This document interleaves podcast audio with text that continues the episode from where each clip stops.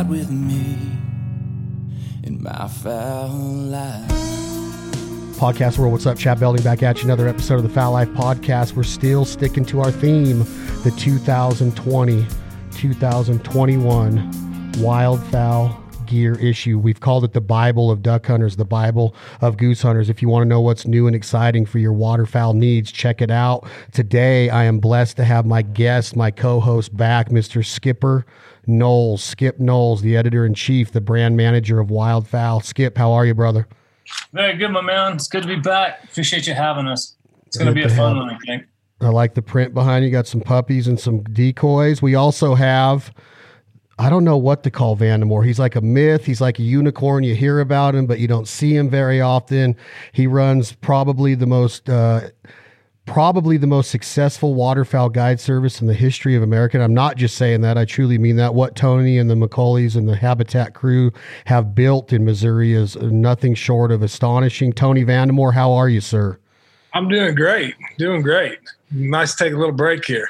I like it. You look like you're in a little break room right there, man. You got a nice view out that window. Yeah, yeah. It's been. I actually had to come down to the lake this morning because our service is so bad at home. We could have never pulled this off. I would imagine a guy like you likes being able to say something like that, right? That you don't have good service to where nobody can get to you. Yeah, but it. Yes and no. I mean, it, it's kind of a double-edged sword. It makes it hard to run a business when you can't hardly have a phone call or a, a Zoom call or anything like that. I talked to Skip. We've been playing phone tag this week, and we've got cut off probably ten times, and can't even hardly get a text out. It's crazy. You'd spend less less time on those private jets, Tony. It'd be easier, you know. private Nope. jets or private tractors? Yeah. Tony's a tractor guy. Last but not least, you've heard him here on the podcast before. He is in charge of product development for Benelli USA. He knows every single thing there is to know about a Benelli shotgun, every gun that Benelli makes. Probably we could ask him a question today and he'll knock it out. Maybe we will, Alex Trevecchio, today. George Thompson, put you in the hot seat and ask you some quick fire questions about the Benelli brand. George Thompson, welcome back to the podcast. Hey, Chad. Thanks for having me. And hey to Skip. Hey to Tony. Good to see you guys. Yeah. Good to see you, George. George, what we got going on here is we've been going through the different segments of the gear issue. And um, I would say that out of everybody on here, and I'm, I hope I'm not speaking out of turn here, I would say that Tony probably hunts as much of, as me, but probably more. You hunt every day of the duck season. You hunt the early season. Okay, let's start over. You you hunt the early season till you hunt every day of the Missouri duck season, and then you're known, you're best known for snow goose hunting, which you've made that famous in America. Um, you start in Arkansas, you end up I don't even know where now. It's some, I, but you also go to Saskatchewan early in the year, maybe. How many days a year do you think you hunt Vandemore? Man, I don't know. It'd be well over 100. I mean, we're we're pretty blessed in Missouri. We've got a 16 day early teal season in September, and then you know get up to Saskatchewan after that. And then we've got a 60 day regular duck season. With the way our zones are structured, we've got a lodge in each zone, so we get about 65 to 72 depending on how the calendar lines up. And then we've got basically a month to shoot honkers and specs, and then go right into right into snows in Arkansas, and then back up to Missouri. Snows probably lasts fifty days, maybe. Good So- night. so you're well over 100 days. Yeah, yeah, probably. so what I've been saying, Vandemore and George is is I believe wildfowl has become kind of the Bible, and I don't use that term lightly. But Tony, when you go into a duck lodge or George, you go into a camp and you don't see uh, a wildfowl laying on the table or in the bathroom. Do you kind of lose? Do you kind of lose interest in that lodge right away because you're like, man, these guys can't be serious waterfowl guys if they don't have wildfowl in there? Well, you know, it's it's it's rare that it's not there. So let's Rare, just leave is it at that. Tony, what do you feel about that? Yeah, man, I totally agree with that. I mean, you can't walk into a hunt lodge without having art, you know, magazine after magazine, all the old ones, all the all the new gear issues. I mean, that's just a staple. We're hunters. We like to read about hunting.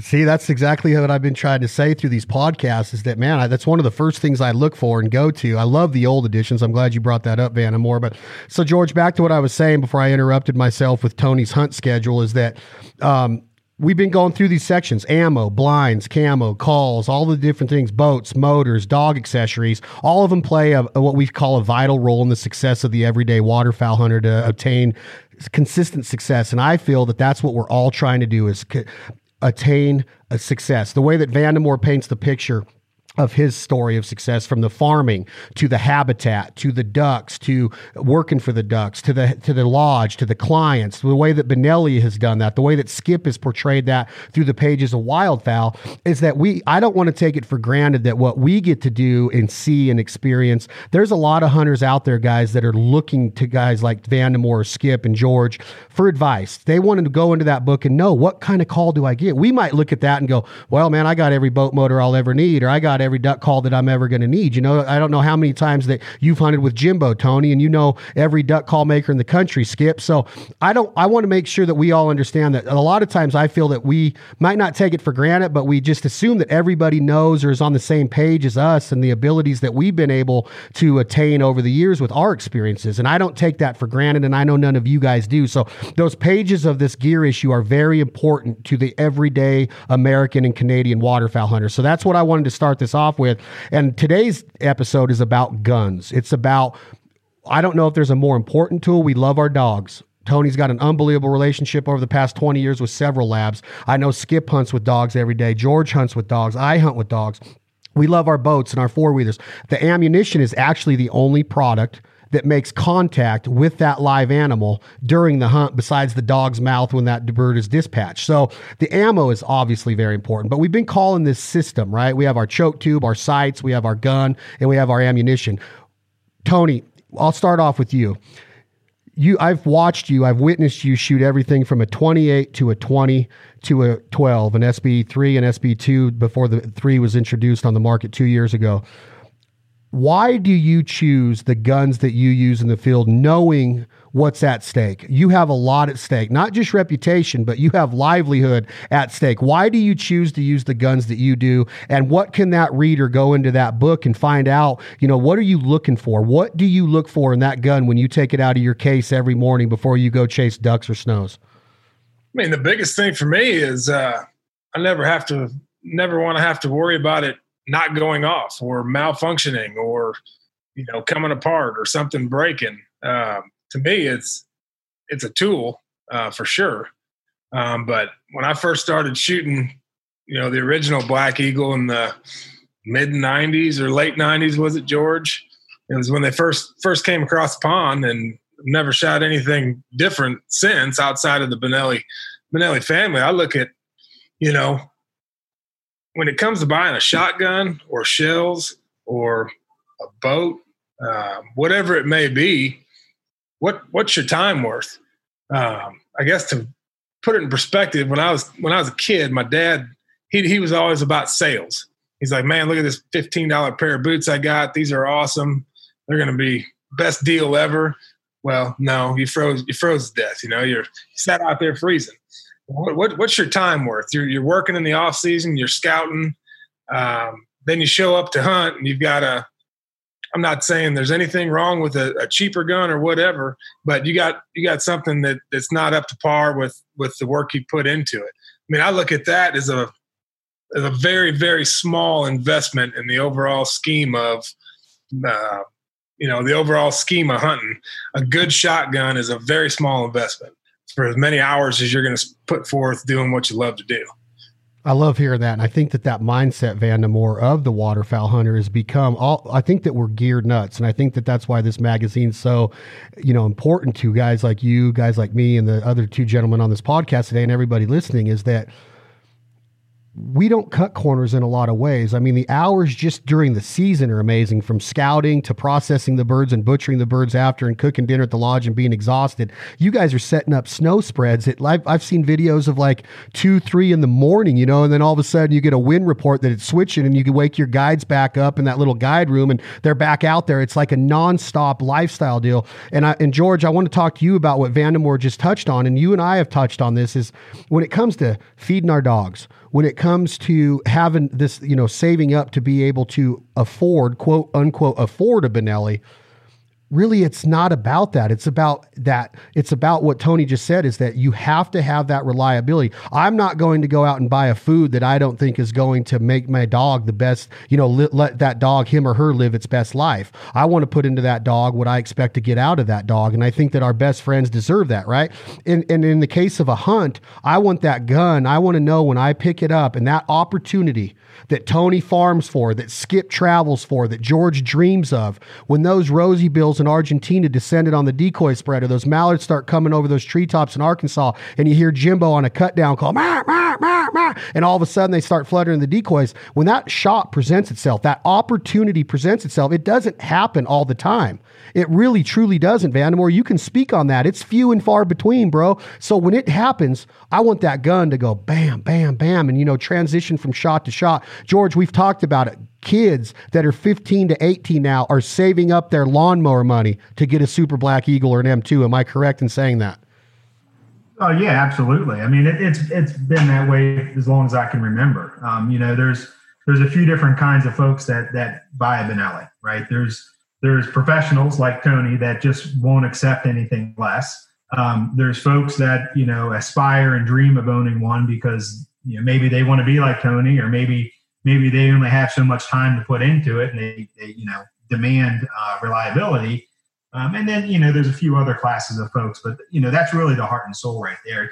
Tony Tony said it really well actually. Um, you know there's there's so many variables that go into a successful hunt that you know our, our mission at Benelli is is to remove the the gun from that equation. Um, you know, the last thing that you want to have happen after all that work you put in is for the birds to do it right and you not get a shot off. Um, so you know that that that reliability theme has has been Benelli's cornerstone from day one, um, and it's always going to be.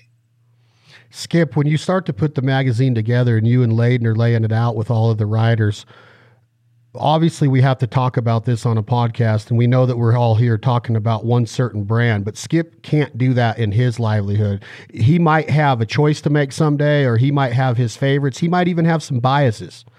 But as in, to be fair to skip he has to take into consideration all of these gun manufacturers that i believe in my opinion my humble opinion that george just touched on is that people are trying these manufacturers are trying to strive for that Benelli equation just like that kid's trying to save up to be like Vandemore and get involved in that Benelli equation. Now, that's my bias, Skip, but I want to ask you, when you start laying those pictures out, what visions are going through your head? Is it what Tony just talked about, Skip, when you hunt, when you're over in Uruguay with Terry Denman, or you're in Arkansas, or you're on a snow hunt, or I know that you shot, I, I know that you've been on hunts with Vandemore and George.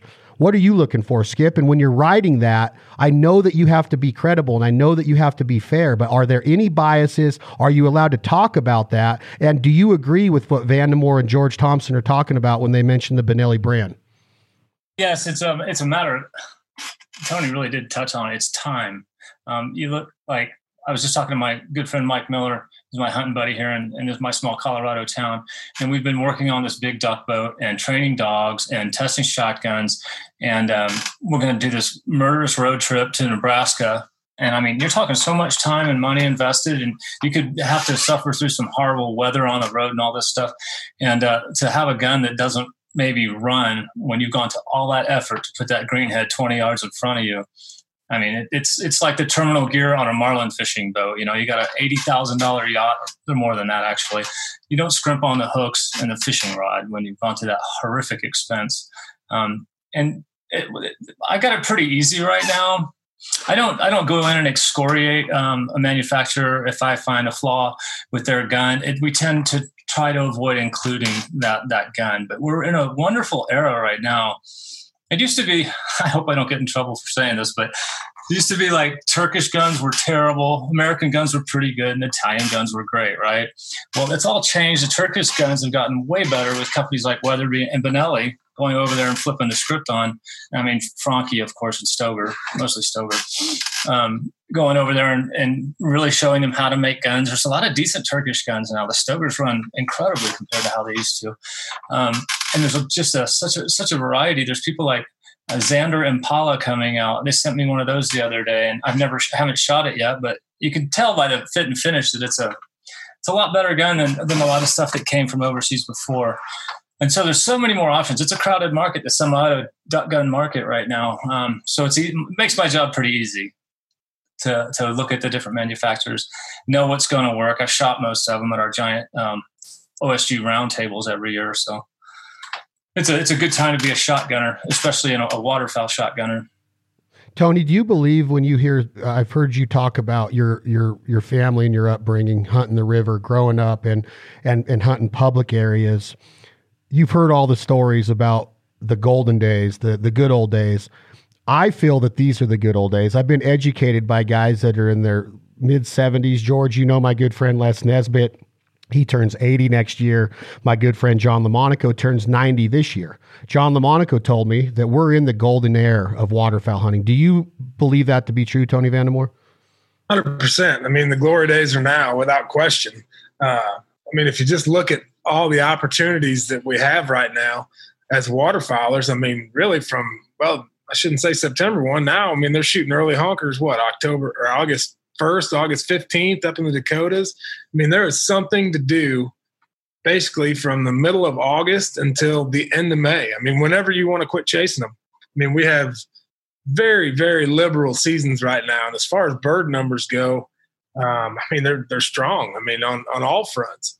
Um, I've always heard the same thing. You know, my grandfather, the skies used to be black and all that. Well, they still are, and they're black with a lot of different things. Uh, you know, specks are in our area on on the rise big time.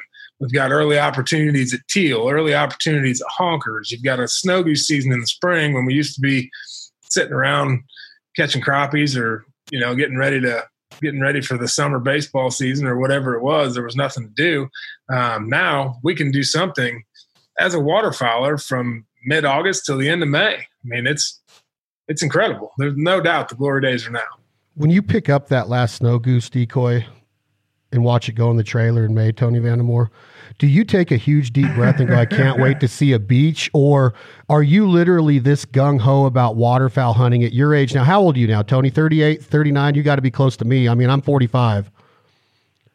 You're 43. Guy, you look good, bro. You're staying in shape. Skip, we need to get on his workout program after this podcast. George, I know you already got your own. Tony, you've got to get tired of what you just described. And I'm not, I'm playing the devil's advocate, okay? I understand the answer. But do you ever wake up and go, I got to hit the snooze button one more time? Or are you just chipper all every day of the duck season and you're fired up all the way through the end of snows? Man, I, I get up even in the off season between two thirty and four o'clock every day. And that's just what I do. I don't make it very long at night, but I'd say the last snow goose decoy of the season. Um, it's not necessarily bittersweet. I usually just kick it as hard as I can into the trailer and run away from it and look forward to shooting turkeys. But the next morning when you wake up, it's just a, a void. It's like, wait a minute, we're snow goose season's over, waterfowl season's over. This man, this isn't any good. Now I got to wait till September. So it's kind of bittersweet. Um, but it, you, you think you get tired and all that. Some of the days run on, but we're still very, very blessed to be able to do what we do, to be able to do what we do every day. And, uh, you know, the day after season, you miss it 100%.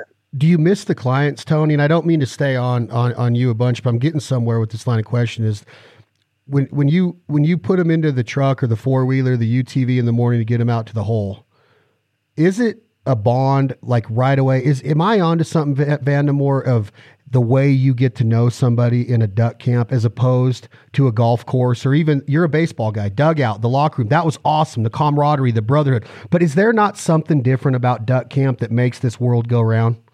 There is, man. There's you, there's no you, you don't see a lot of people being fake. I mean, there's no reason to be you're in the you're having a good meal you're hanging out you're telling stories about what we all love to do um, i think you know the, the bond that we share with with our guests and and friends is just like you know growing up with your grandfathers and uncles you used to hunt with i mean what's cool for me in, the outfitting business is in the the spring, summer, you know, I'm planting, I'm farming, doing this. My phone's just blowing up with our clients, with our guests. You know, hey, did you catch that rain, or did you miss this rain, or what's new this year? Are you gonna you gonna try a hole over here? Are you gonna put a new pit over here? I mean, they get just as involved in it as as we do. I mean, they might live in the city or or wherever they're from, but that's their kind of we're kind of their grasp to to doing something, you know, to, to duck season throughout the year. So I think the the bond you form, the duck bond, is is different than anywhere else. Does that bond taper down to the gun level in the morning? Now is where I was going. Also with this line of questioning, Tony is do most of your clients bring their own gun or did, as they know your reputation has grown in this industry over the last 15 20 years and your association with a brand like benelli do they rely on you for that gun to be given to them? Does it happen to where one might go off one might go out of, of, of service during the day and you got to hand them a benelli? What's the overall feeling of your guest list and your clientele when they have that benelli in their hand or they get the opportunity to shoot what tony vandemore's shooting?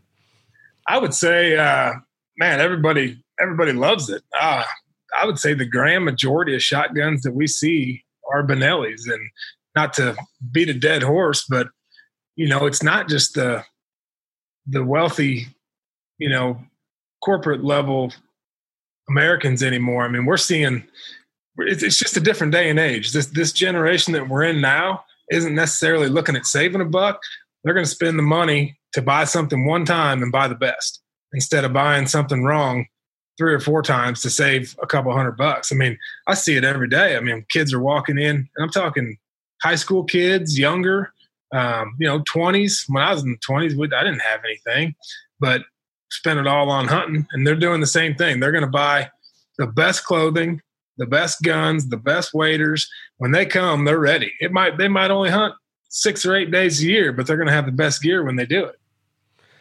Thompson, when that mailbox is open this week, whatever whatever state these duck and hunters live in, male, female, young, old, mid mid aged, middle aged, that mailbox opens and they pull this gear issue out. What do you want them to get out of it, George? Is it the best technology? Is there any other surprises that the wildfowl gear issue reader can expect to see when he turns the pages into, through the gun section? Well, you know, it's July, so all of our surprises are, are they're out, right? We've launched all of our products for this year.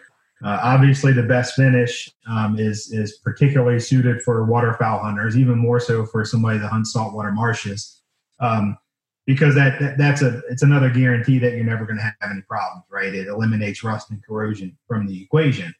Um, but you know, perhaps even bigger than that is is just the, the you know confirmation yet again that Super Black Eagle is the dominant waterfowl shotgun out in the market. Um, that's our flagship. That's what we think about every day.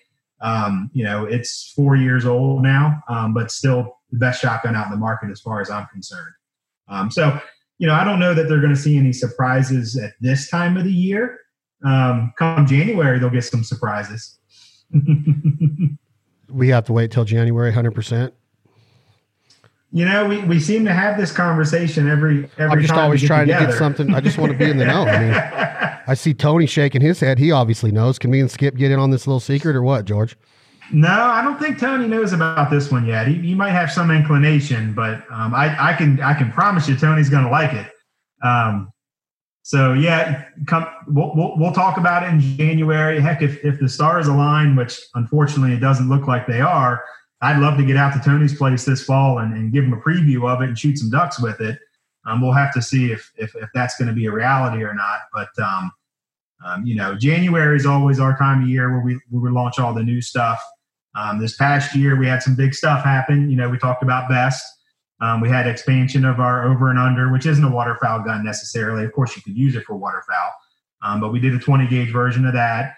Um, and of course, our first ever bolt action rifle for the big game folks that are listening, the Lupo, um, which is just a fantastic product as well. What Skip does for a brand like Benelli George Thompson is is is very imperative to the success of a brand, in my opinion. Can you and Skip and, and, and Tony's been involved in a ton of these? How important are writer hunts, media hunts? It seems like every time I talk to you, George, you got two or three on your schedule. Um, are they worth it for what what what do they entail? And what are is does skip get out of it? What does benelli get out of it? What does a guy like vandemore when he hosts one of these hunts get out of it? What is a writer hunt? Well if you don't mind i'll go first here. Um, and i can't speak for skip or tony obviously but i can speak for me uh, and benelli. Um, and, and writers hunts are extremely important for us. Um, because they are you know independent third party reviews or confirmations of the product um, you know, you you could any company can go out and buy a bunch of people to, to talk good about their product, but that's not how we do it, right? We simply provide an opportunity for writers to use the product and then tell us tell us and, and the world what they think about it. Um, so we we put a very very high value on them, uh, probably more so than any of our other advertising means because they are independent third party endorsements. Right? They're way more. It's way more believable. Um, and, in some ways true um, for Skip to say something good about Benelli than it is for me to say something good about Benelli. I mean, for that regard, even Tony as well, right? Maybe even more so, Tony, because he's got no affiliation. He just wants to use the gear that's best for what he's doing. Um, so we, you know, in my mind, there there is no stronger, uh, you know, message for for a, a customer or a person to read than somebody other than the guy that made the gun talking good about it, right, or saying truths about the gun. Skip, before Tony talks about his experience with writer hunts, what are you trying to do when you schedule these type of excursions? Are you trying to go to the best places in the world to get on a hunt or is there actually a strategy of what's going to happen once your feet hit that dirt? Oh, for us, it's just about getting content um, and to make it exciting. You know, we get the, the, these invitations to really cush private clubs that you know guys like me could never afford to join, and where you, you know you can just go eat an exquisite meal, be very comfortable, and pile up greenheads. And it's it, those are all tempting, but we almost always pass on them. Instead, doing uh, something with Benelli, um, like for instance, I get aspirational content, exciting stuff that people really want to do. Like we went to Cold Bay and then the Bering Sea, but we get to torture test stuff in ways on trips like that, that, that you never could. You know, me hunting with my buddy Fred Eichler down in the, nice um, weather of South Central Colorado. You're just not going to really put much to the test there. I was sitting on a berm on the Bering Sea. Um, uh. Uh, St. Paul Island, and it was a, it was a sand dune, and the waves were so violent it came and blew out the sand dune underneath me. It collapsed, and I just went boom. I dropped four vertical feet, and uh, and the wave came over me and my waders and everything. I stood up, and this new SB E3, I poured salt water and sand out of the barrel, ran the action. It's a lot smoother now, George, because of the, the sand effect. And, and I got to shoot that gun. I got salt water in my eyes when I shot, but it ran and ran and ran. And if that's not the the kind of cool opportunity I get um, from a, a writer trip like that to really test a brand new product in ways that are unfathomable around here. That, that's the benefit for me, and then to get to share that with readers and just to be open and honest and tell them exactly how it works. It's a it's an exciting thing all the way around. Tony, I, am gonna I'm gonna go out on a limb and guess here, Vandemore, and I don't even know if you'll be able to remember this with everything that you've accomplished, but I'm gonna say that 2000- the 2000 2001 season was the first time that you experienced a writer hunt. Am I close or am I way off? Yeah, I'd say so. Somewhere right around there. It's uh do you do you have like skip story just now? Do you have a memory that came out of a writer hunt that you that you that stands out in your brain with all the ones you've done? Man, we've you know been fortunate, been like you. We've taken the majority of the writers, you know, across the country for a long, long time.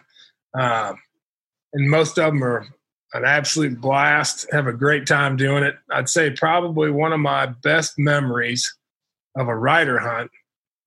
I, I can probably share his name because it's very funny. But you remember Nick Sisley? So this is back in the days where I think I had a maybe a flip phone at the time, and uh, cell phone service just absolutely brutal. So Nick's coming in, and and he was getting in in the afternoon. So I said, Nick, you know, make sure you try to be here at, at one o'clock. We're going to go out. We're going to have a great afternoon hunt, and then we'll we'll eat dinner and we'll start fresh the next morning.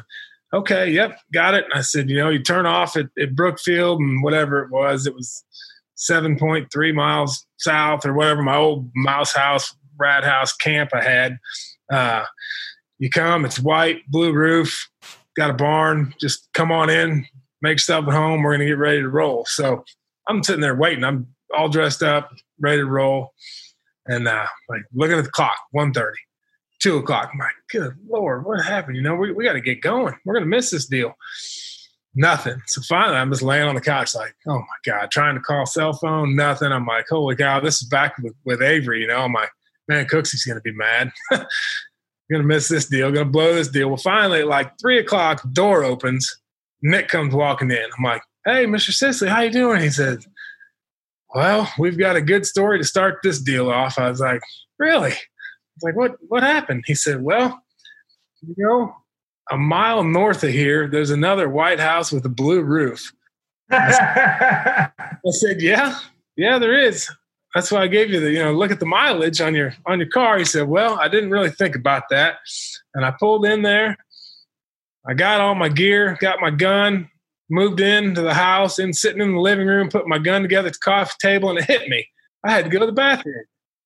So I go to the bathroom, and I'm in there looking for something to read, and I pick up like Women's Homes and Garden, and he said, all of a sudden, it hit me. I'm in the wrong house. he went into the neighbor's house up the road for like two hours, moved his gear in, used the bathroom. Luckily, nobody came home to find Nick Sisley putting a shotgun together at their coffee table. But that, that's the best writer story I can tell you. That sounds like an episode out of Ozarks. Oh my God, it was awesome. We laughed about that and still do. That's awesome. I thought you were mad at me for writing about that, Tony. But I forgot the best part. It hit him so fast, it didn't. He didn't flush when he left. Oh, I got up and ran. Oh gosh. That lady is freaking probably still not recovered. oh, that's funny I though. wonder if she figured out what happened. No. That's crazy. No. What hey, Tony, what is what's going on in the current state? Give us an update on HF right now, where you're at. Um, uh, new lodges, new ground, uh, new client list. Are are hunts available? Is it a waiting list? How do how do we get to come hunt with Habitat Flats? Man, best way, just shoot me an email. It's Tony at habitatflats.com. Um, we usually have a few spots available, like getting late this year. Like now, you know, you get a cancellation here and there. Something comes up, somebody has to go to a birthday party, they, they got to move dates or whatever. Um, we can usually get get people worked in on on semi late notice. But yeah, I mean, last year we built another lodge in Missouri about 40 miles or 40 minutes from our home lodge. Um, really, really cool, right on the Missouri River, uh, overlooking Big Refuge. Really, really proud of it. Um, we've got lodge in Saskatchewan and one in Arkansas. Um, but really, things have things have been good. Uh, we've got all of our all of our duck food in right now, and, and this time of year now we're starting to work on the moist soil stuff. Uh, the summer, the off season's typically my busiest time of year. I mean, the hunting part's easy, but this time of year gets pretty old. Long days. I bet. Are you are you uh, planning on going out here this season, Skip? Are you going to visit Habitat Flats? How how many times have you been to HF, Skip? It's funny. I um, I'm the I'm the uh, Tony. What he didn't say is most writers are pretty weird. And I uh, was hosting a TV show at his place once, uh, teal season actually, years ago, and um, had some 28 gauges shipped out. And he thought they were 20 gauges. He goes, "Well, we'll try them." I'm like, "They're 28 gauges," and he was like. What? And it looked just like a toothpick in his big, you know, baseball player hand. and uh, but he's a hell of a shot. And he started stroking them, and we used uh, we used tungsten. He was he was killing ducks out to 45 yards with those 28 gauges right out of the gate. Him and Aaron both snapped and bought those 28 gauges, and you've been shooting them ever since, Tony. Yeah, absolutely. I mean, I got to tell you, the, the Black Eagle 3 is my favorite 12 gauge shotgun, but as far as a a sub gauge, 28 gauge, the, the Ethos is my favorite gun. If it was synthetic, I'd shoot it every day for us. But I answer, would I would too. to answer your question, Chad, I we haven't had a proper duck hunt in years. Um, I've had some outrageous snow goose shoots with him. I mean, like l- dark clouds and lightning crackling in the background, the birds coming in because we just went through the rigmarole of switching the blinds because of the wind and just butchering them. And one, one thing about this sport that we all love so much is you can just never quit learning. There's so many people who know so much more than a journalist, generalist about things. I've gotten to dabble in it all, but like we were at Tony's one day and uh, got out there early and, and right before dawn, a huge snowstorm hit and just blanketed the entire spread. All the all the snow geese had icicles hanging off their nose, and snow geese. I mean, they live to be over 20 years old. You're just not going to kill anything in those conditions. And we ran around frantically and beat all the decoys. Tried to get the ice off of them. There was about 1,800 we didn't get to. It was one of those permanent satellite dish spreads, you know, and um, and I was already laying in the and nothing's flying, and the decoys look absolutely terrible. And there's nothing but adult birds in the area, the most unkillable. There's no juvies. And I'm laying there thinking about what I'm going to have on my omelet and how fast we can get back to the lodge, quit wasting time. And I mean, the skies just opened up. We started seeing little black dots of pepper, you know, thousands of yards in the sky, and they just spiraled right down. And they did. It. We killed a couple hundred snow geese in like two hours. And we absolutely shouldn't have. You just never know with this sport. And so no, I haven't done a proper greenhead shoot with Tony in a while, but um, we've we sure smacked the teal and the snow geese around a lot. And I, I never have a, anything but a great time out there. It's the, the camaraderie in that lodge is, is extraordinary too, because there's people from everywhere. Tony, and a lot of duck hunters that are getting into this lifestyle or into this culture of waterfowl hunting, they have no idea what's getting ready to hit them. They have no idea what's getting going to happen if they really let it get in their blood like you have I have. I'm a I'm a westerner. I I went on my first duck hunt when I was 27 years old and I saw some gadwall get spun around on a comeback call that Phil Robertson had taught this guy you know, from video of standing on that first note. Him and Coco used to go over that kind of stuff. And then he had a video called The Ten Commandments of Duck Hunting. And I remember him talking about that, but I got hooked, Tony. And a lot of people that are getting into it have told me, whether it was a seminar, a speaking engagement, or in a camp, or at a store visit, or whatever, they think that that's got to be stormy. It's got to be a low ceiling. They want those dark days. They want that snowfall and that hail, that rain in their face. Those those print ads that you see in wildfowl sometime of man, it's got to be gloomy to be a to be successful duck hunter. Tony, what is the best waterfowl hunting day to Tony Vandemore? What what's the weather look like? Well, there's not going to be a cloud in the sky, and there's going to be a 12 to 15 mile an hour wind out of any direction, anywhere from zero to 60. Biggest thing, bluebird, good breeze. Get them, get them warm days after a cold snap where they're reverse migrating out of the south. It's incredible. I mean, you get them days with snow on the ground. It's 15 degrees. You've got an ice hole, and the sun just lights up their underbellies, and they just glow when they're coming in. I mean, it's it's incredible. There's nothing like sunshine to me. And that's you know we get a lot of folks from a lot of different parts of the country, and the diver hunters out on the coast they like the the, the rainy days and the weather and and all that stuff. And I'd, I'd take 60 straight days of sun and wind. Maybe mix maybe mix one good snow day in there because they're they're pretty in the snow too but but have you heard that from a lot of hunters of like, man, you know, like the art, the Louisiana guys or the California guys? It's like they always want clouds, and I'm like, they just don't act like mallards when there's clouds in the sky. The shadows help everything. There's just something about that ball of fire that makes ducks be ducks, in my opinion. I'm glad you said that, and I knew that I was kind of going there. I knew you were going to say that, but I just wanted to get the point across that you're going to get a way better reaction and finish of ducks or snow, even snow geese, Tony. Right? Even with snow geese, you want sunshine, right? Thousand percent. Absolutely. And you know, part of that is you hide so much better. I mean, you you've got shadows and and all that, and the hunters hide so much better. But man, there, there's no question. Whatever it is, honkers, snows, ducks, they work way different in the sun than they do in the clouds, and it's a lot better. George, when you were talking before, you had mentioned that you know you might take Tony's opinion over somebody like Skip's, even in some instances, because of his livelihood and using the Benelli shotgun every day. Skip, you made mention that you would book a writer hunt with a guy like Tony because he has the ability to put you on him and you respect his opinion. George Thompson, why do you believe in endorsement deals? Why does Nike have the Jordans? Why did Ken Griffey Jr. and Bo Jackson have so many endorsement deals? Why do you have Tony Vandemore as part of Benelli or the Fowl Life? What does that do for a brand? And where I'm going with that, George, and what I want you to speak on is there's an educative part of this this mission of becoming a waterfowl hunter.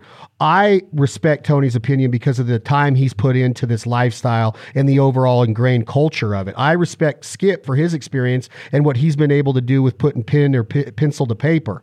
I respect your ability, George, to break down a shotgun and explain that gun in layman's terms so the everyday guy can be comfortable taking it apart, cleaning it, shooting it, fixing it, whatever the malfunction might be, whatever the maintenance might entail. What does an endorsement deal have to do with hunting? And why would you ever have somebody like Tony Vandemore or the Fowl Life or any of these guys that are representing Benelli? What does it do for the brand?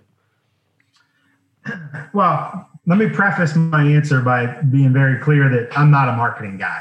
Okay, I'm a, I'm a, I'm a product guy, but I can I can uh, I can make some level of an educated opinion here.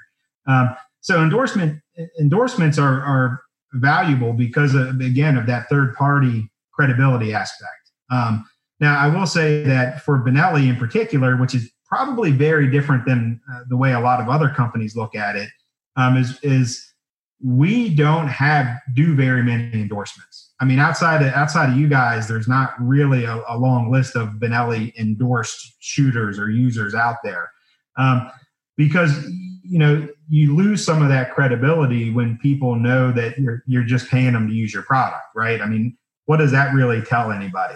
Um, so you know the, the whole point of an endorsement is credibility, right, and third party support of your product, but you kind of negate that when all you do is stroke a big check to somebody for them to use your product. So we don't really like to do a lot of those things. Um, and I mean, we don't need to get into details, but you guys know we don't we don't write big checks for people to use our products. We want people to use our products because they believe in the product and they want to be affiliated with the brand, um, not because you know not because we're we're making you know a false promise to the customer, right? um, I would hope, and I know you you guys are, are, are are part of this group, that you wouldn't say anything that wasn't true, right? I wouldn't ask you to say something that wasn't true. Um, you know, it's not the case where you know you mentioned Nike, and and I don't know exactly how Nike operates, but I remember when I was a kid, they sold you on the message that you wear these shoes, you can jump higher, right? That's Boshi. We know that. Um, so you know, I, am not about selling false promises, right? Um, I like I, I, value you guys from a product perspective. I value you guys not so much for the marketing piece of it. Yeah, that's good. I appreciate that piece of it. But I like your I respect your input on the products, right? You guys tell me this is wrong or this should be different or can you do this? I mean, you guys made some comments earlier that uh, I've already got my notebook for for future products, right? So you know that that's the piece that I look for when it comes to professionals like yourselves is is that experience i want to i want to learn from that education and that experience to how i can make the products better. Um, so i don't know if that answered your question very well or not but that's no, what you does. get from a product guy. It does. What i like about you know watching from the outside looking into something like vandemore's got going on with hf and his his career and skip you can talk on this too is because you're watching from the outside also i personally have never been to habitat flats but i feel like i got a pretty good idea of Tony's culture through the way he represents not himself, not just himself, his family, his partners, his clients, his dogs, his properties, his tractors, his every single thing that he does. There's never one time where he holds that SB3 up and goes, if you don't chew big red, then, you know, and Ricky Bobby it. He's not that guy. So I think that there's a lot of credibility that comes with the culture, the lifestyle, and the overall presence of somebody like Vandemore at HF being able to tell that story every day that if you work hard, we were put on this earth to work you can you you're lo- you're in love you have great families you have kids we all have that but without work ethic without getting dirt under our fingernails and sweat equity and elbow grease it's going to be very hard to maintain a family and to provide for that family. We are providers for a reason. So when you watch what Tony does, I think that that Benelli culture is ingrained in that, and that's what sparks the curiosity in an in consumer's mind of look. Tony believes in Benelli, but look at what he really believes in he has to depend on that gun to go boom, boom, boom, and for his clients to have a great experience. But in the re- at, at the end of the day, I think those readers, those social media watchers, those YouTube video watchers, those DVD watchers are looking at the lifestyle of somebody like Tony Vandemore and going, that's what I want my kids to be like. That's what I want my kids to represent. And if he's going to be represented by Benelli, then we're going to support Benelli. That's the way that I look at an endorsement deal if it's done right. Tony, am I hitting on something there? Would you agree with that? Or is it more of a Ricky Bobby routine for you? No, I, I agree with you for sure. I mean, one of the things that that I always think about is I was I was blessed. I mean, my my dad, my uncles, my grandfathers, you know, they hunted and took me with them, and I had all the opportunity in the world to do it. Um, and I was involved in it from, you know, the day when I could barely walk to the blind for the first time. So it's been a lifestyle, it's been a culture, it's been in my blood, you know, all I could ever think about since then. But there's a lot of people, well, like yourself, for instance, you didn't start to, you know, you were 27 there's there's a huge learning curve in getting into waterfowl hunting. I mean, it's kind of intimidating. So for somebody that's that's not necessarily new to it, maybe they've been doing it a while. It's you know, I had people growing up that I looked up to. I mean, I watched the first Duck Commander video, one of the best videos still to this day it's ever made. I mean, you're always not even just in hunting, but in in in all aspects of life, whatever business you're in, there's somebody that you're looking to as a mentor that's teaching you. You know, there's a learning curve. You're looking for ways to to cut down on that learning curve, and that's kind of where I see myself fitting in with you know with with George and the Benelli family. It's not a hey, here's my Super Black Eagle 2. This is the only thing you could shoot. It's the best gun ever made. I mean, the first time they brought them across the pond, that's what I started shooting, and it's never failed me. So why am there's no reason to leave. You know what I mean? When you when you're doing something as much as we do, and you get something that is going to stand up to the day to day abuse, why why shy away from that? I'm not a I'm not a gun cleaner. I don't sit there and take care of my guns. I feel bad, but I don't have the time. You know, we always talk about time. Well, what's that extra 10 minutes for me hunting 100 plus days a year, cleaning a shotgun? I don't do it. I'll squirt a little oil on it, tip it upside down two days a week and call it good. So you got to have something that can can stand up to that. And for me, it's it's been a Benelli since I first came across pond in the mid 90s. George, did I just see a little reaction when Vandemore said that he's not a gun cleaner? Does that irritate George Thompson to hear that, or does it have make you feel so prideful that somebody like Tony can say that with a straight face that we don't clean a Benelli very often. And I don't know if we're supposed to, George. I don't know if that's in the instruction manual because they just work every day. And I do the exact same thing that Tony does is like, well, I mean, I could take this apart and do a little tutorial on how to clean it, but I don't want to fake somebody out because I might not know how to clean that gun if I took it apart right now. George, does that irritate you to hear us say stuff like that? No, no, absolutely not. Um, in fact, I'd say it's the opposite. There's a certain level of pride I get from hearing you guys say that, right?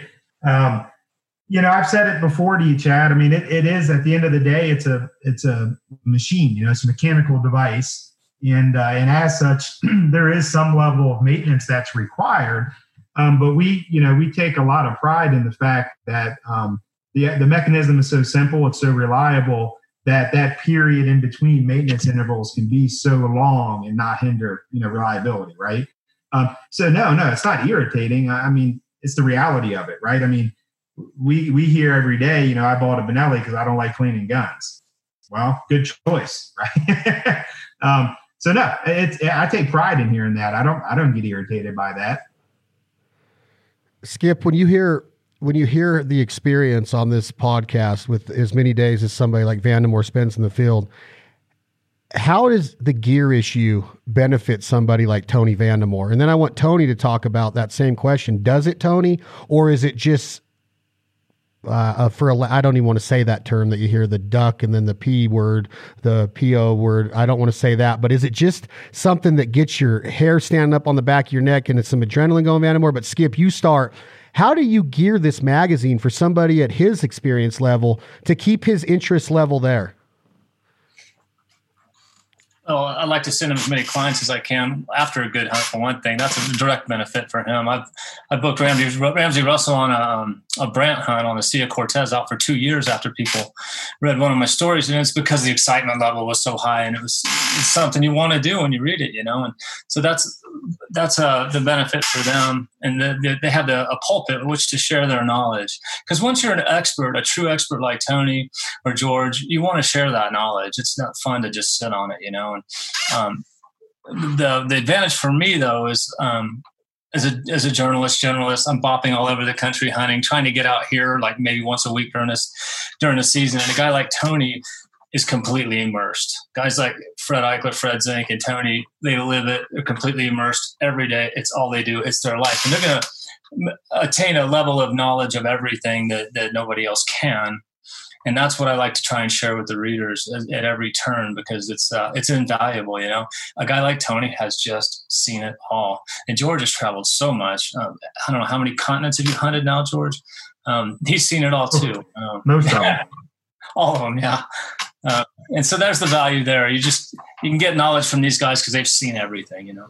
Do you get anything out of it still, Vandemore, when you pick up a, a, a gear issue and, and, and go through what's new and exciting?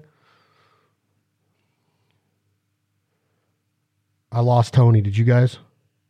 Oh, sorry, I had it muted. Oh, there you are. I know, you know, absolutely. I get something from it. I know the dog days of summer are, are coming to an end, and we're on the downhill slide towards season getting here. But really, I mean, it's it's so weird. I'm sure you're the same way.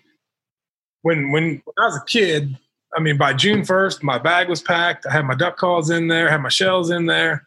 Everything was ready. Summer took forever, and you know, opening day never got here. And now we're all so busy. I mean, it's like opening the night before opener. It's like, holy cow, where where am I? Where's my calls? Where's my tuning kit? Where's my shell? You know, you're just it's a totally different mindset. And to go along with that, I don't have time anymore to pay attention like I used to. Uh, as far as the industry wide. So when the gear issue comes out, I'm just like everybody else. I'm flipping through it like, oh wow, that's man, that's pretty cool deal. That, that's a really cool deal. Flipping that, man, I can't believe you know they came out with that. Um, it's just a, it's a good good thing to go through. I look forward to doing it every year. And do you th- do you think that when you start talking about how soon you get ready, how early you're getting ready in the summer, Tony, fast forward 17 years from today, you're 60 years old do you say that same sentence, or do you think you're going to be as mad at him? Are you even mad at him anymore, Tony? Do smile, do piles still? Are they the only thing that make you smile? Because there was a long time, there's still today, is that Tony Vandemore is known for stacking them up. 17 years goes by, Tony. You're 60 years old. Your kids are probably graduated from high school. You might even have a grandkid by then in the duck blind. Are you still this excited to see a green headed duck do what he does into the decoys? thousand percent. I mean, if I miss whenever that that feeling gets old to me, I'm going to be six foot under. I hope it's some well past sixty, but you never know. But no, that that will never get old. And to me, honestly, you know, we all go through stages where we want the big pile. We want to kill them. We're going to sneak over pond and we're going to do whatever. Then they, you know, we're going to decoy them perfect. But kind of where I'm at now, and is why I love guiding because I get to take so many people. I mean, I'm not just watching, you know, me and two buddies kill 12 mallard drakes. Now, you know, we, are taking a whole bunch of people. I get to watch everybody do this. Uh, it, it, doesn't matter to me who pulls the trigger. I just want to be in the game. I want to sit there, have a cup of coffee, run a dog, blow on a call. When it's my turn, I'm, I'm definitely going to shoot mine. But if my turn doesn't come up, I'm tickled to death to watch somebody else do it. I mean, that to say that it it's 24 7 365 is kind of cliche but but it really is and, and i'm very very lucky to do what i do and be able to work on duck season every day of the year well you're a great representation of the culture tony i congratulate you for what you've accomplished and i know that you're very humbled by your lifestyle and i think that that's why people are going to want you to answer a question like this. And I want all three of you to answer this question. And Tony uh, talked about a little bit with his grandpa and his dad and how fortunate he was with his upbringing in the hunting culture. How do we get new people into duck hunting? Mentorship. How, Tony, you start what's key to you of introducing new folks to this? Because there's 2 million 2.5 million duck hunters in the country. There's 14.5 million deer hunters. There's 4.5 million turkey hunters. There's more predator hunters in this country than there are duck hunters. We all understand the reasons why the laws the being able to even identify ducks on the on the you know when they're flying and in, in their flight patterns um, the cold mornings the wetness the weather all the climate how do we do it, Tony Vandemore? Give me what you're working on. You have kids that you're introducing to this lifestyle. How do we get others that that we want to share this lifestyle with and let them get hooked like we did? I think it's you know part of it is just sharing with them the the unbelievable things we get to see every day. I mean, how can you how those people that don't hunt if if they saw one sunrise from a duck blind with a bunch of mallards coming in mean, they want to see it again and again and again. And I think a lot of it starts with our youth, and you know, having having a my oldest daughter six, you know, starting to take her with, it's a a realization that that hunt is no longer about you. I mean, you're not out there to to kill your ducks or do whatever. You're out there to captivate the attention of somebody that's never done it. So if that hunt lasts 30 minutes or six hours, that's fine. She may get cold and say it's over. great. Pack it up and go to the truck. But you need to set yourself up for success. And you know when you're bringing somebody new into it you got to set yourself up for success. I mean we hunted public land forever. And i'm a little bit different because it was in you know in my blood and i had the passion for it. So i loved hunting public ground. But for somebody that's brand new they may not want to do that. And uh, you know that kind of goes into with what we do with habitat flats you know, there's there's a lot of people that don't necessarily care for outfitters, and you know, they want to see the world turn back to knocking on doors and all that, and that's fine. But you know, there's a a pretty genuine, you know, good service that we provide. Somebody that's brand new, you know, they're sitting in the city or in the wherever they're from, they don't have the opportunity to duck hunt. They don't have the know-how. They don't have the equipment, but they want to try it. So they pick up the phone and they say, "Hey, do you have any dates open?" Absolutely, come on out. So it, on the plus side, it's setting them up for a very positive experience right out of the gate that's going to get that in their blood and get them going. And then, you know, they're going to want to go more. Now they're going to maybe buy some stuff, start doing it on their own, which is awesome. It, we just help kind of cut that learning curve down to where we can help get people successful quicker. I mean, I, to me, you have to take new people with you and kids as, as often as you can because there's a lot lot more people want to see hunting shut down than there are hunters.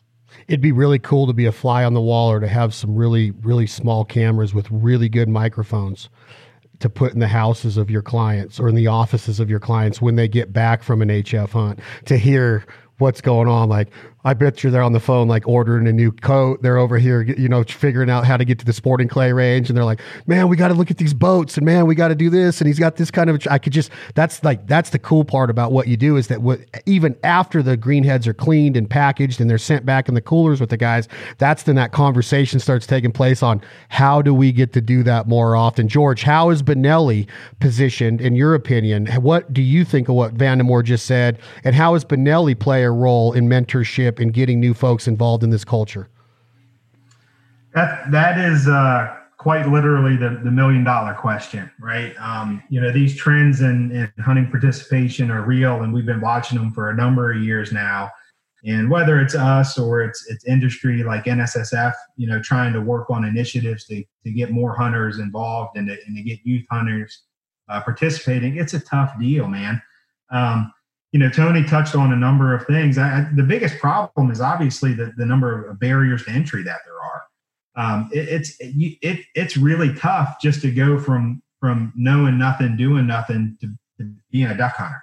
Um, you know, and Tony's point is again spot on. You know, probably the easiest way for them to get a taste, to get it in their in their blood, is, is to go out with a pro and see how it's done. Right? That that that a novice, somebody that knows nothing, may not even ever shot a gun before can go with someone like one of Tony's crew and and get that little bit of experience, a little bit of education, and that taste of success, and hopefully it blossoms from there.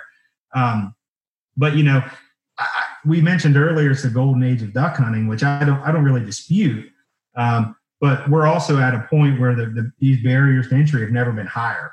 Um, and and you know we touched on some things whether it's the cost of the, the of the equipment, whether the know-how, um, whether it's land access, whatever it may be. But but our use, man, they're being just uh, controlled by you know electronical things now, just to put it broadly. Um, and, and you know prying them away from whatever device it is they're using, just getting them outside. That's really the start, right? I mean, you, you can't go from you know their focus on an iPad or a Kindle or a phone or whatever to you know duck hunting the next day I think you got to baby step that, right? And and get them outside and, and get them doing just something um, other than than zoning in and just focus, you know, getting everything else out of their minds. Um, you know, so I wish I knew the answer to that. Trust me, we talk about it often. Um, you know, we try to focus on youth initiatives, whether it's uh, scholastic programs or 4-H, that kind of stuff. Um, uh, I won't say the other one because I'm not even sure what the name of it is anymore. But the um, you know, there's there's a lot of ways to to to, to, to try to get to these people, but the most effective one is what is what Tony said is to get them the experience, right? Get them some level of experience and hope that it catches on, right? I, I think if it's it's in our DNA as as as humans um, to to want to do these kinds of things, to be outside, to hunt, to to provide for your family, um, and you really just have to get get some level of experience into them so that it, it'll start a fire. Love it. Great, great analogy, George Thompson. Skip Knowles. Can Wildfowl write an article on a Tony Vandemore youth hunt? Can they write? A, a, are there segments that are geared towards the new hunter, whether it's a male, a female, women in the outdoors? Um, somebody like me that started almost when they're 30 or or a, or a boy or a girl that that's going to follow you know Tony's kids have a head start right that's a mentor but there is so many millions of people that don't have that um, uh, that mentorship. Skip, what can Wildfowl do to help develop a mentorship program? Is it in the works? Has it already been in the works that I don't know of? How do we combat what George just talked about of those getting those barriers knocked down a little bit to enter the waterfowl hunting culture? You know, my audience is the, 10 percenters. Those are super hardcore, and uh, we've always catered specifically to them and let Delta and DU do a phenomenal job of pushing youth programs and getting kids out banding birds and, and stuff like that. And we've always tried to lead by um, getting our super hardcores because most of the people that read my magazine are like me. That you know, I was stumbling around South Texas duck marsh for the 410 at age five, and Tony's the same way. And when I was eight years old, my dad said, "If you play your cards right, you know, somebody will pay you to do what you'd rather be doing for a living." And that's Tony's mantra. He's like, you know, if you're doing what you love for a living, you're never working. You know, I, I don't know what I'd do if I couldn't play in the dirt, is what he said. So we were born into it. Um, but the number one thing, and you guys all touched on it indirectly, we have to capture people's imagination. Now, Duck Dynasty did that in a very weird way a little while back, got people interested in duck hunting. Um, in the 90s, you guys are probably all too young, but there was a movie called A River Runs Through It, and it spurred this ridiculous surge for five years in fly fishing where the rivers were just crowded because the movie captured people's imagination. Now, there are many ways to do that. And I suffer, um, I already see my daughter, she's eight years old. She wants a cell phone, you know. Um, they can be passive bystanders on the sidelines of life, or they can get their cleats on and get in the field, you know. And and we have to capture their imagination. There are many ways to do that. Some kids, the avenue is going to be through having a, a Labrador at home and and uh, interest in retrievers. It's like I've known all these Olympic archers that never had any interest in hunting. Eventually, they want to go hunting. Um, and dogs are one avenue to do it. We can use social media for good. We didn't have the Fowl Life when I was a kid to watch Chad Belding, you know, just get smothered with ducks or, or snow geese. That captures your imagination. You see that. You have to use the evil power of uh, of all the digital stuff for good to expose people to excitement. Tony's the best in the business at that. You know, make a pile and guns blasting. If, if there's a boy with a pulse in the world who sees that and doesn't kind of wish he could do that one day, um, it'd be surprising, but we have to make them understand how they can do that. And the youth programs are fantastic. You know, the other another avenue to capture people's imagination is to make them really care about the birds. Ducks are fascinating. There's so many different species. They're amazing animals. They change colors. You know, they they go, they fly from the Arctic to Mexico. There's so many ways to capture people's imagination and get them interested. And I think that's the first step. Um, I, I, took I talked to Carson Wentz, the great quarterback, a couple days ago for the Eagles, and his brother Zach and Zach talks about Carson got into um, uh, duck hunting in college because he fell in love with a dog, Henley, his golden retriever, and loved seeing her. And he said, I didn't know anything. I'd go out and um, I bought a call and drove my dorm mates crazy. But um, he got into it through the dogs. And then Zach was an upland hunter. This from the Dakotas. And Zach went and said, I'd seen ducks in parks. I'd seen them flying overhead. You see ducks. It's nothing to do with duck hunting. The first time I was in a blind saw sunrise, and you could hear their wings and the noises and the chatter and the stuff they make, and watch them come and be ducks and do their thing. He goes, that was it. Two years later, they had another epiphany. They went sea duck hunting for the first time and got in a big layout boat and the, and the variety and the excitement and the fun of sea duck hunting. They were hooked. They're doing it on their own, a time and time again. So it's it's about capturing someone's imagination, and there are many avenues to do that. Wildfowl is one of them. The gear issue is certainly one of them. Very well said, Skip Knowles. I think that a, a, big part of it, and, and I love what all three of you said. I think that it's coming together like this. I really do.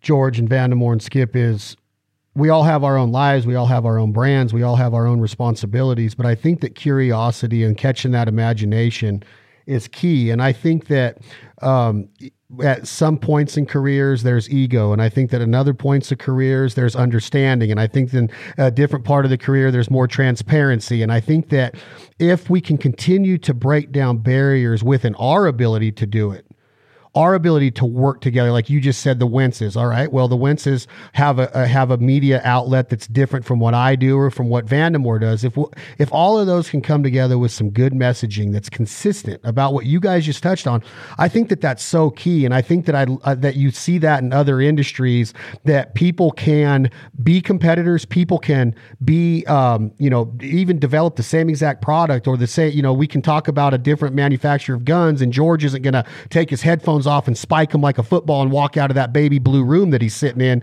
that that's probably his master bedroom.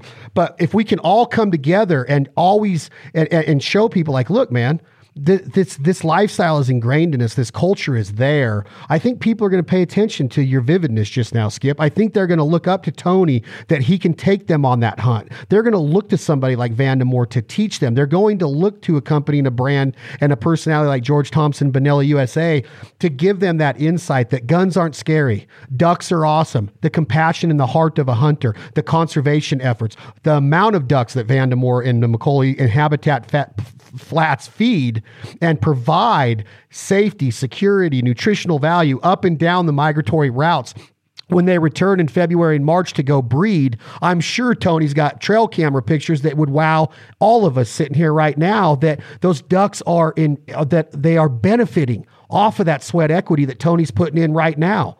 So that's the way I see it is the respect, the transparency, the honesty of saying, "Hey, look, there's there's been bumps, there's been there might have been there might have been uh, you know really dis- staunch disagreements in this industry at one time. But I love the fact that people can come together, even if it's a little bit later, and share that passion and that vision. And what you three just touched on is why I didn't just want this to be a shove the Benelli or shove the shotgun down the reader's the reader's throat. When you have a chance to get this much knowledge in a room and somebody can come on here for 60, 65, 70 minutes and go, man, Vandemore does that. Man, Skip really does. When he's writing that, he's literally thinking this way. And, and George is, is so profound when it comes to the knowledge of a shotgun. So that's what I want people to get out of this. It's not about the Benelli presents the Fowl Life or Tony Vandemore is a sponsored shooter from Benelli. Of course, we're going to talk about Benelli, Skip. You knew we were going to getting on this podcast. We had to. It's the best shotgun ever made for what we do, in my opinion, Tony's opinion, George's opinion. Skip, you have,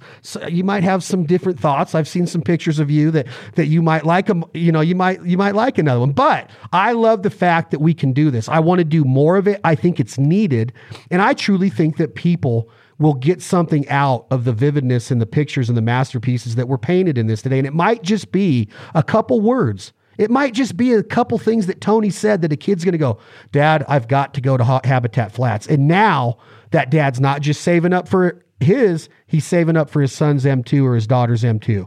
And now he's putting money in that hunt jar to go hunting with Tony Vandemore at Habitat Flats, which should be the goal of every American duck hunter because of the picture that Tony paints and the lifestyle that he's portrayed to the American public. Thank you all very much for being here. I love what Wildfowl does for the psyche of the duck hunter, the goose hunter, the waterfowl hunter, the sea duck hunter. Um, Tony's been on sea duck hunts. He was in the Benelli commercials when the when the SB3 was launched. He's worked with the best in the businesses in the business from the Thompson at Benelli, the Lee Joses, the Skip Knowles. He's worked with the best. People are going to hear this and they're going to want more. Let's give them more. Let's not be afraid to give more. Tony, congratulations on the success. George, congratulations on keeping the secrets that we got to wait five more months to hear in January. Skip, congratulations on another 260 pages of pure genius in the 2020 21 Duck and Goose Waterfowl season gear issue by Wildfowl. Thank you, gentlemen. Any closing words? Vandemore, you first, then George, then Skip, you end it. I think just touching on uh, on what you what you talked about there for one second, it's not like it's not like high school. The the hunting industry is not a clique. It's not you can't go hunting with with you because you blow this call or or you wear this clothing or whatever. It's a very very small industry, and at the end of the day, we're all we're all hunters. And I think people would be surprised at the different friendships and the, the how how non clicky it really is. I mean, some of the younger kids growing up, you know, to know that we hunt with with all kinds of people that do all kinds of different stuff. It's not a sponsored thing. It's not this. It's not that. It's not divisive. Duck hunting is something that brings everybody together. I love that. The common denominator that brings all of these different walks of life together. And we've seen it from being in camp, Tony. I can't imagine the, the military, the youth, the women, the doctors, the pilots, the janitors, the bus drivers. I mean, there's so many walks of life that can get something out of the duck blind, the therapy that it provides. I've seen it day in and day out. Very well said, Tony Vandemore. George Thompson, can you add to that, please, before we sign off? Uh, yeah, you know, first, you know, thanks again, Chad, for having me on. Uh, thanks, uh, Skip and, and, Tony, for sharing the screen with me here. Uh, I appreciate any time I can chat with you guys. Um, you know, and I just make the appeal out to the folks listening. Um, if you are an expert, if you are a semi-professional, if you know what you're doing, take folks with you, right? Let them share in the experience. Um, you know, a comment earlier about making a pile for me, and I've said this before on the show it's it's not about making a pile. It's about the experience. About it's about being with people, the camaraderie. Um, you know, share that experience with people. And and if you're a novice and you've never hunted before, but you have some level of interest, um, you know, book a hunt with a pro. You know, the investment's pretty minimal to get to get out there. You don't have to go buy a new gun and decoys and calls and rent land. You don't have to do all that. You want to see if you like it, go with a pro, see what it's like and uh, you'll be hooked, right? Give it a shot and see and see if, see what if you like what you see. Um, so you know, again, thanks for having me, um, and, and, you know, I hope everybody listening is getting something out of it, um, and hope to talk to you again soon. Very well said, George. Skip Knowles, editor in chief, brand manager, Wildfowl. Congratulations again on the gear issue. We're all excited to open our mailbox and get it if you haven't already. Take us out, Skip. Thanks, man. I uh, I knew this was going to be a fun one with you guys with this crew of characters, and it really was. Uh, I, I, we could keep talking for a couple hours, but um, I think you guys all touched on really good things. Tony, it's we need to convince people that it's more accessible than they probably think it is. That it's not clicky. You don't have to be a washed in the blood, born into it person to to enjoy it. Um, uh, Ramsey Russell, my buddy, says, you know, you take a Saudi prince and a, a, a captain of industry and a bricklayer and a um, um, just a truck driver and put them in a duck blind. You know what do you have? You have four duck hunters, and that's there's so much truth to that, and we need to need to convey that message as well as fighting to capture everyone's imagination, and that's part of my job is is um, uh, creating excitement around everything. And um, you guys are also absolutely right. We should convince. One of my best hunts with Tony was that uh, he had four kids from from Colorado actually who saved for two years to come up and hunt with him because the excitement that he had created on social media he had painted that picture, captured their imagination. They saved their money. They were in their late teens. They couldn't have a beer with us later. and uh, they had the time of their lives getting to hunt with their great hero. And we need to make people understand that it's doable. Um, George and I, we've been on hunts in Europe. We're driven partridge hunts where guys pay $10,000 to hunt for two days. Um, it's just absurd. We have an extraordinary opportunity in America with guys like Tony. I told some of those European guys, hey man, we got snow goose guides back in the states that will move 2,000 decoys in one night, scout all evening, and then get up at four and hunt their butts off for 150 to 200 dollars a day in some cases. And they were like, "What? Why? Why would they do that?" And uh, we, it's really worth it in that case when you look at the cost of leasing land, getting access, getting all the decoys. My goodness, two to two to five hundred dollar a day hunt is is a bargain, and, and we need to convey that message to people and create that excitement. I love it. And I bet you, uh, you know, with Mr. Ramsey Russell's analogy of that duck blind, I bet you those four gentlemen exchanged phone numbers. Maybe one of them was a female, but I bet you they exchanged phone numbers and they're sending pictures to each other from Saudi Arabia, all over the continental United States, Canada, Argentina, South America, the South Island of New Zealand, Asia. There's so many places to chase ducks and geese and waterfowl. And we're humbled to do it. We're not entitled to this lifestyle, gentlemen. We all know that this is not an entitlement. It's not even written into our Declaration of Independence that we have the right to hunt. We have the right to shoot through our Second Amendment. My good friend Remy Warren made a comment to me one time that it would be a hunter that gets this blessing and non-entitlement. It's it's it's truly could be a hunter that gets it taken away. And that's why I love what you guys do is because you flat, fly the flag in the right way. I personally have probably made mistakes in the past that people could say that's not the right thing to do, whether it was wearing a flat bill hat or whether it was chewing Copenhagen on camera that I got called out on one time. And I barely ever chew. And just that one time I got called out and I was like, dang it, that's not good for that kid to see. Maybe it's not. I don't know. What's the right thing to do? But I just want to keep mature and I want to be a better version of myself every day and the message that I can provide. And I think that that's key in what all of of you guys have done. We all mature. We all can work together in different facets, and that's why I'm humbled to have you guys here.